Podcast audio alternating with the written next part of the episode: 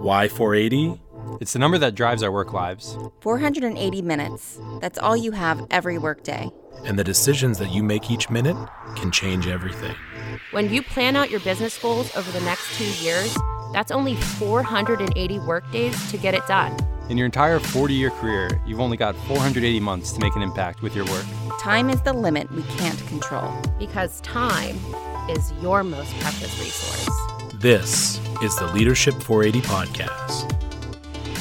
Hey there, leaders. Our topic today on the Leadership 480 podcast is one that most of us could probably sit around and swap war stories about because we've all made really bad mistakes here. And that topic is interviewing.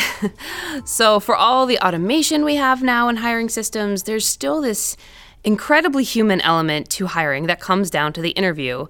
Um, but we're all human, right? And people aren't perfect, and that's where a lot of us get into trouble. So, uh, as a special treat today, I have the expert on interviewing here with me, Katie Campbell. Katie has spent a big portion of her career working on systems and training people to hire better candidates. Welcome, Katie. Well, thank you. I'm happy to be here. So, I started talking a little bit about automation. You know, that's kind of the big thing these days. Like, can we overcome the human element, use automation?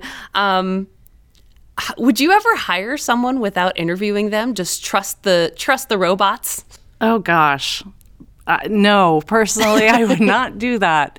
Um, I think that the the reason that the interview is so important is because we really need to hear about what the candidate has done in the past, how they've behaved, how they've worked, how they've gotten work done.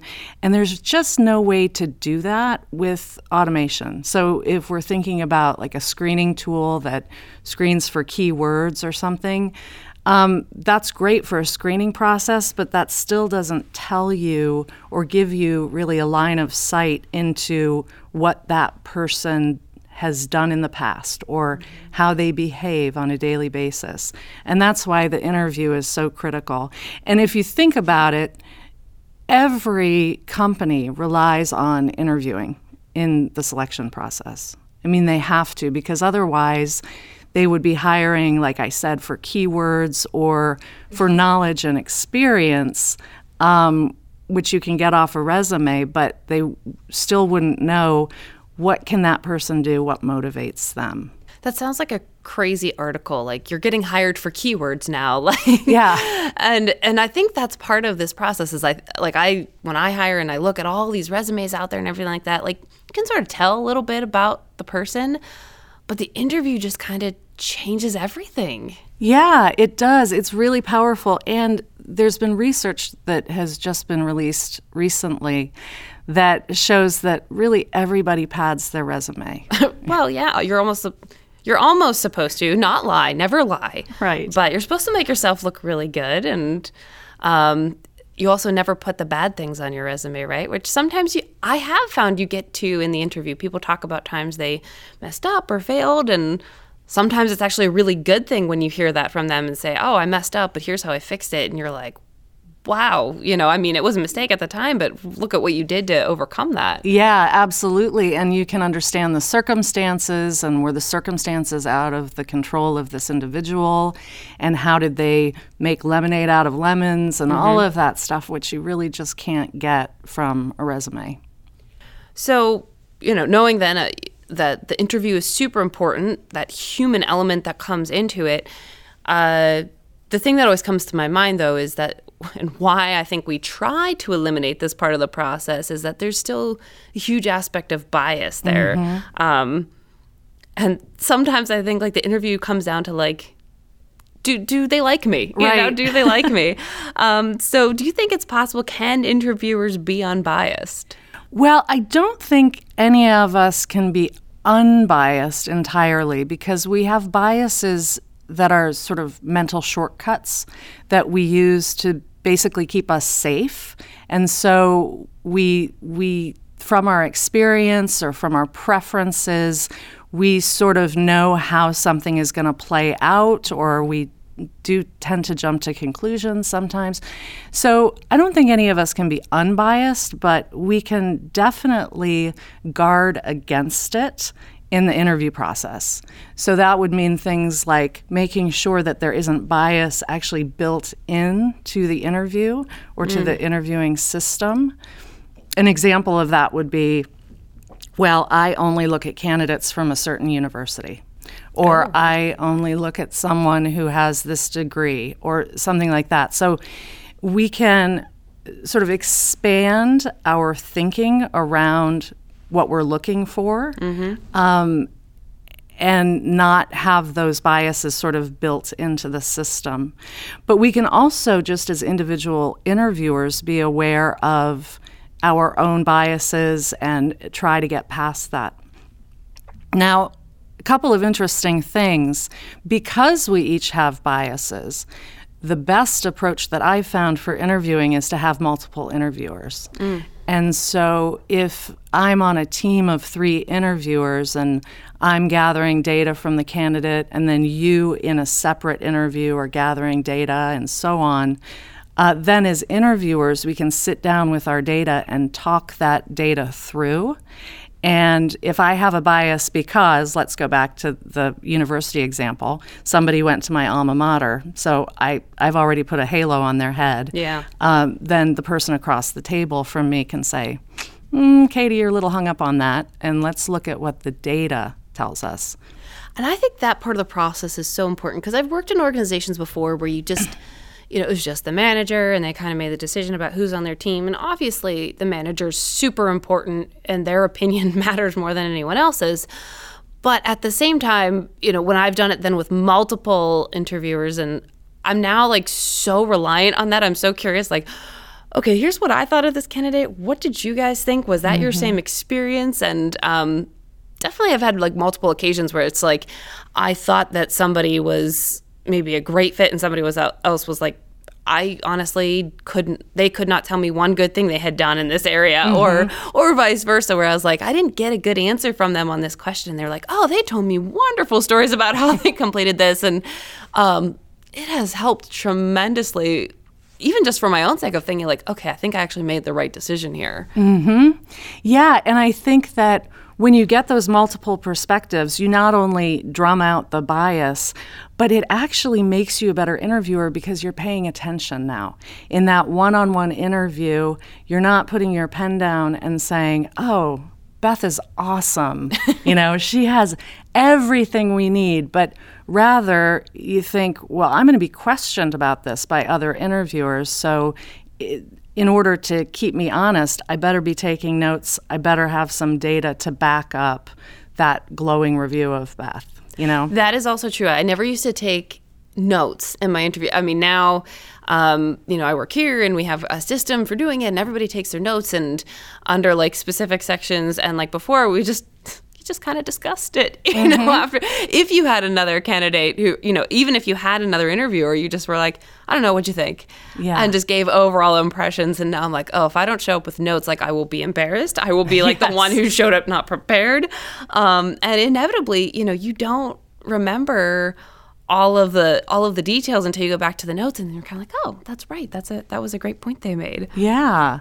That was a great point, or that wasn't so impressive. Now that I'm not sitting across from that person, I'm, you know, I'm Yeah. thinking mm, about that again. which is for those good storytellers too because sometimes like when i look back like sometimes somebody has me like swept up in a story and i'm like yeah you killed it out there and then i like look back to the notes and i'm like i can't actually when I t- when they told the story, there wasn't a single thing that they said that they did in this. I was all excited about the story. Yeah. they didn't mention a single action they took to fix the problem. Yes, exactly. Yeah, so we want to make sure as interviewers that we're paying attention, that we're getting good data. And another thing that we really want to make sure that we don't do is meet prematurely with other interviewers. Mm. So if I'm coming out of my interview and you just had an interview with the same candidate an hour earlier, for us to sort of meet up at the water cooler and say, hey, what'd you think? Um, that in and of itself can sort of poison the well because if you say, I wasn't impressed at all, I, I I actually thought that that candidate was lying to me, Mm-hmm. and I had a completely different experience. Now I'm already biased. So, Mm-hmm. what we ask interviewers to do is to sort of sit quietly with their own interview notes and rate the candidate in certain skill areas or competencies before they ever talk to another interviewer so that they so their their rating is really based on data and not on some impressions that I got from you, some impressions you got from me. That is super hard to do, um, especially if your other interviewers are close colleagues or people you know well. But it makes a lot of sense, you know. So scoring someone. Um, but I want to ask you a little bit about the questions, the types of questions to ask. Um, so when we talk about bias and, and the questions you ask in interviews, you know, one of the first things that comes to my mind is some of those questions that sort of border on illegal and like that's like the horror stories of of those kinds of questions, right? Yeah. Um, so what kinds of questions should you not be asking in the interview? Oh, that's a that's a great question. Um, so those sensitive, potentially illegal questions need to be avoided at all costs. And the way that you'll know whether you're asking a sensitive or potentially illegal question is, first of all, is it relevant to the job? So if I ask you how many kids you have, or um, isn't that a parochial school that your kids go to, or whatever, um, none of that has anything to do with the job. And I could be opening myself up to a discrimination case because without meaning to, I've asked you maybe about your religion, about your marital status. I may be jumping to conclusions about how willing you are to travel. So if it doesn't have anything to do with the job, just don't ask it. That that's a Yeah. good rule of thumb. I kind of remember that because there's like I remember a long time ago, like they would give the advice. Well, okay, not that long ago, but like the advice of like for women, like um like don't wear an engagement ring to your Oh. um, interviews like you know when i was first you know at one point i was interviewing i was not married yet but i was engaged and like some people were like don't wear an engagement ring because they will like be like she's obsessed with wedding planning she's Oh. not going to be focused on the job Oh no. and then you're like that that can't be true advice Yeah. but what if it is? Is that a, is that a solid thing to do? Like it was. It's weird, you know. Um, Yeah. Thinking about that, but that was the honest advice because they're like they will make assumptions if they see that. Oh gosh. Well, I I I have to take a moment with that one. That's awful. Uh, right, and it was it was from. I mean, that was from like friends. That wasn't from Yeah. like you know. But like there was honest advice out there at the time. They're like, don't don't do that. Um, you know, they'll they'll assume you're you're just not going to be focused. Oh and then there's kind of like the flip questions too. I've seen. Um, like they're not illegal, but they're they're just like not related to the job. Yeah. Yes, and and I call those in some cases I call those brain teasers. So sometimes you'll hear questions that are like uh, what kind of animal are you? Or would you rather have legs as long as your fingers or fingers as long as your legs? The, that kind of thing. And those are a complete waste of time, first of all, because they're not predictive of anything. And why do you think, let me ask you a question, why do you think that interviewers ask those kinds of questions? I well, I don't know. You know, they have like those trick questions. Out. I mean, it's, I think it's to get at their thought process of like how do you solve a problem. Um, but you know, putting people on the spot is always so challenging. But they just, I think they just want to see how you're thinking. Yeah, I think that's exactly right. And I've had people tell me, well, I'm testing creativity or I'm testing problem solving. The problem with that is that you are not a psychologist. And so when you put yourself in the position of asking those those kind of bizarre questions, you are the sole arbiter of what a good and a bad answer is. Mm-hmm. So if I say, Beth, what kind of animal are you? And you say, I'm a lion. Well, then I, as the interviewer, am either going to say, That's great, we need more fierce lions on mm-hmm. our team, or, Oh my gosh, she's so aggressive and that's so scary. So, When what I really meant was that, like a lion, I enjoy sleeping all day. You know, exactly. So we want to be careful of those. They're really not predictive of anything, yeah. and they really only serve to make that interviewer feel smart. That's really all that's happening there. So you want to uh, steer clear of those sensitive questions or brain teasers or even the hypothetical questions like, say, I have a meeting tomorrow and I need my PowerPoint presentation done. Are you going to work late? You know, yeah, what would you right. do? It, those aren't really predictive of anything either because we know the candidate wants a job. And right. so they're going to tell you whatever they think you want to hear. I remember I had one candidate too that um, I hadn't, this was a long time ago, but I remembered, um, you know, my boss at the time had wanted to hire him and he, and in his mind he said, well, he's a swimmer. And you know how swimmers are because swimmers, they, you know, to be a great swimmer, you have to be really precise. You have to be, you know, they have to track every movement. So I think like when he writes things, he's probably going to be really precise and really focused on the details. And so all, and it was making all these connections. And I remember thinking, Yes, but he openly told me he doesn't deal well with criticism, and that's just not going to fly. yeah, like, we don't need him to swim. We need him to write. Right. Exactly. Um, so I was also thinking about the candidates that you know often seem great. Their resume meets all the qualifications, and and like so you ask them all the questions. You follow all the rules. The mm-hmm. you know stick to the good topics, um, but your gut's just saying they're not a good fit. Mm-hmm. How do you? What about those situations? Well, it's interesting. I I think that the term fit, either cultural fit or organizational fit, has been misused and abused a little bit in the last couple of decades. And it went from meaning something very specific, which I'll tell you about in a minute, to being misinterpreted as that person isn't going to fit in. Mm. And so I don't know that that person would be um, comfortable in this environment.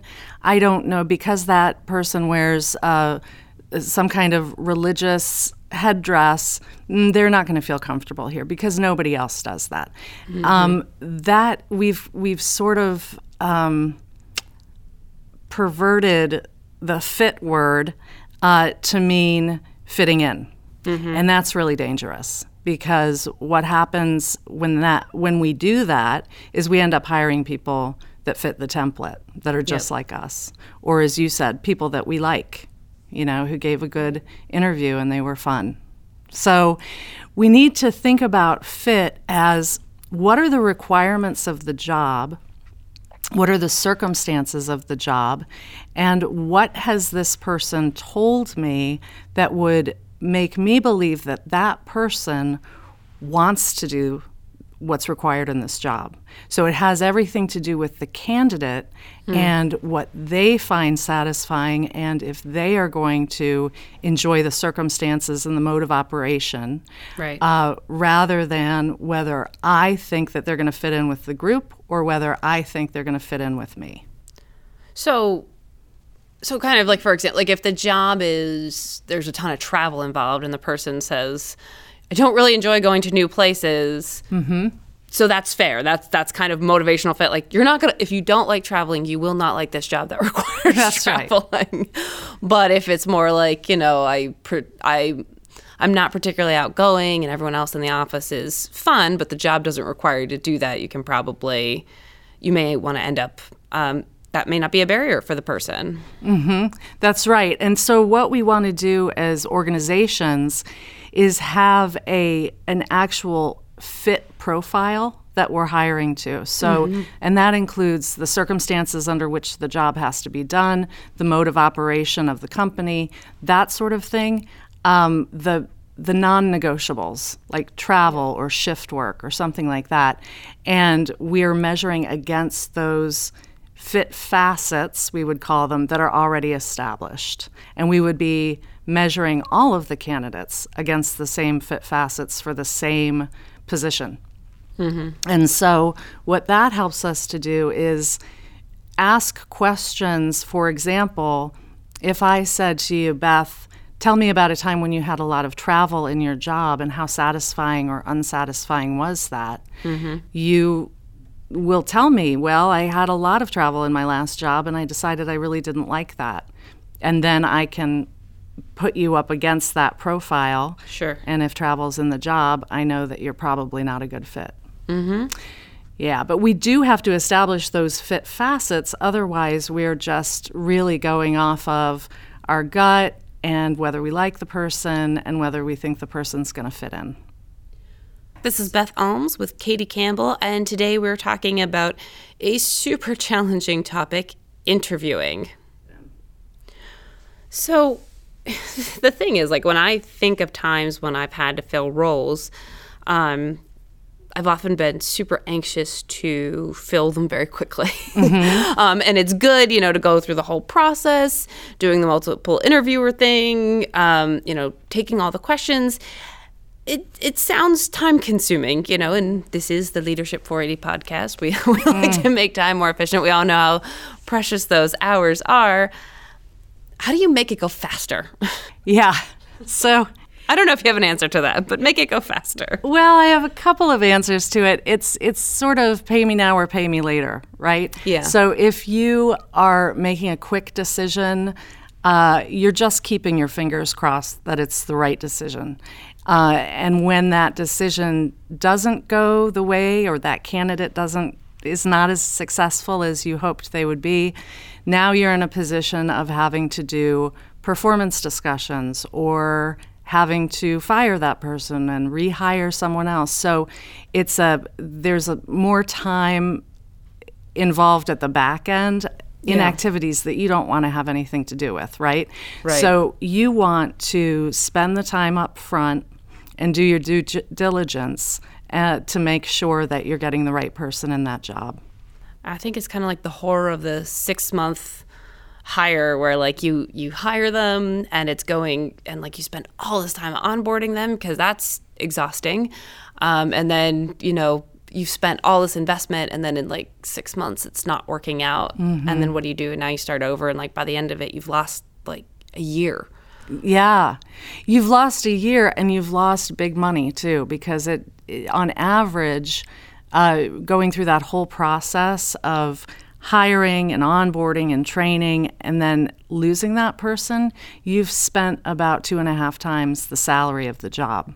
So that's why you want to make sure that you're making the right decision every time. can i justify hiring two candidates knowing that that's gonna happen knowing it'll cost me twice as much if i make the wrong decision anyway. I, I whatever works. Probably not budget wise, but yeah, yeah, but it's you know it, it's really like making a capital investment. Because you're hiring someone it's a big ticket item right? The the salary's important and you're going to have to live with that decision for a long time. So it's not unlike buying a house or buying a car. Um, and yet somehow we don't approach hiring people in the same way that we would research some other purchase and, and have a business case for some other purchase. Where you know we're buying a new truck for the company. We would mm-hmm. probably put more thought and more time into that than we do on the people side and that's always confused me because the people investment is really at the heart of every organization So, Katie, something you said actually triggered a thought here. You, you mentioned um, how much time and effort we put into looking for a house. And I remember when I was house hunting years ago, uh, talking a lot with the realtor about things when we look for a house there, there are things you can change and then the things you can't change. Like you know easy things you can change a paint color like not a problem. Uh, you can upgrade a kitchen a little bit more work but can always be done. And then there were things like you know you're never going to have an open floor plan in this house. It's structurally not possible. Um, things like that. So and i think that's a great actually analogy for when you're looking at candidates as well. Because i know in a lot of my discussions about candidates it was like well there's things they don't know um, or haven't done but i think they could do them and then there are things that i'm like you know i want to say they have potential but i just don't know how do you sort of sort out the difference between when you're looking at candidates what what can change or how they can grow versus what's going to be hard to change? Yes, I think that's a great question because what we would say at DDI is that there are some competencies or skills that can be trained and some that just can't be. And so when we're looking at candidates, if we have someone who doesn't have a lot of experience with, say, delegation, mm-hmm. or doesn't have, didn't give us a lot of examples around um, coaching, mm-hmm. well, it doesn't mean they can't do it. It might mean that they haven't had the opportunity to demonstrate it. Uh, but those two things that I've just described are trainable skills. Yeah. So delegating, coaching, all sorts of things can be trained. So you'll want to view a, a candidate who has some deficiencies through that lens. Can they be trained to do it? Now, if they have a deficiency around more of a personal attribute like integrity or you know they have very low energy and you need someone with high energy uh, those are things that can't be trained mm-hmm. and so those would be more like deal breakers whereas things that can be trained you you, you may find that you do have the resources and the time to train them or to coach them to do certain things mm-hmm. so they're they're are deficiencies, but it doesn't make them a bad candidate. Yeah. Um, or as the hiring manager, you may say, I don't have the resources, I don't have the people on the team who can actually coach this person or train this person. So for me, they're not my candidate. Yeah. Sometimes you do need that kind of ready to go person who mm-hmm. is, I need you to be able to do this day one. Um, and then sometimes you have to make compromises too to say, well, I'm not finding that person out there. So what can we train? What yes. can we not train? Um, exactly. But I like your point about what's uh, what what people can learn versus what's really hardwired in those personality tendencies. That there are going to be maybe certain things that they will always not enjoy. Mm-hmm. Um, now, can you get to those questions in the interview without being too personal? Absolutely. So, if we're talking about the competencies so have they demonstrated delegation? Have they de- sure. demonstrated coaching? We can ask questions about tell me about a time that you coached someone on mm-hmm. a team or a project team. Uh, how did you do that? Walk me through that. And we can get some data on their coaching behaviors. Um, but if it's more of a personal attribute i would defer to Tell me about a time that you worked in a very fast paced environment. How satisfying or unsatisfying was that mm-hmm. for you? And let them answer. And the one thing that we want to do, especially around what we call fit, is not ask yes or no questions. So, this job requires high energy. Do you have that? Yes. You know, yeah, of course. what are you going to answer? No. right. Uh, this job requires such and such. That's okay with you, right? We don't want to lead them, but we want to ask satisfying and unsatisfying. Tell me a story or you know what when and why uh, was this thing satisfying or unsatisfying to you and people will generally tell you the truth mm-hmm. they are experts in what they like and what they don't like and they don't want to be caught in a job where there are a lot of things they don't like either yeah. so you know usually they will be very candid with you on that topic great and um so, one last question I'll ask is something we ask everyone on the podcast. Um, and that's about leadership. So, you know, while hiring is a huge hiring is a huge part of leadership, and and that um, who you work for, who works for you, mm-hmm. um, all of those things.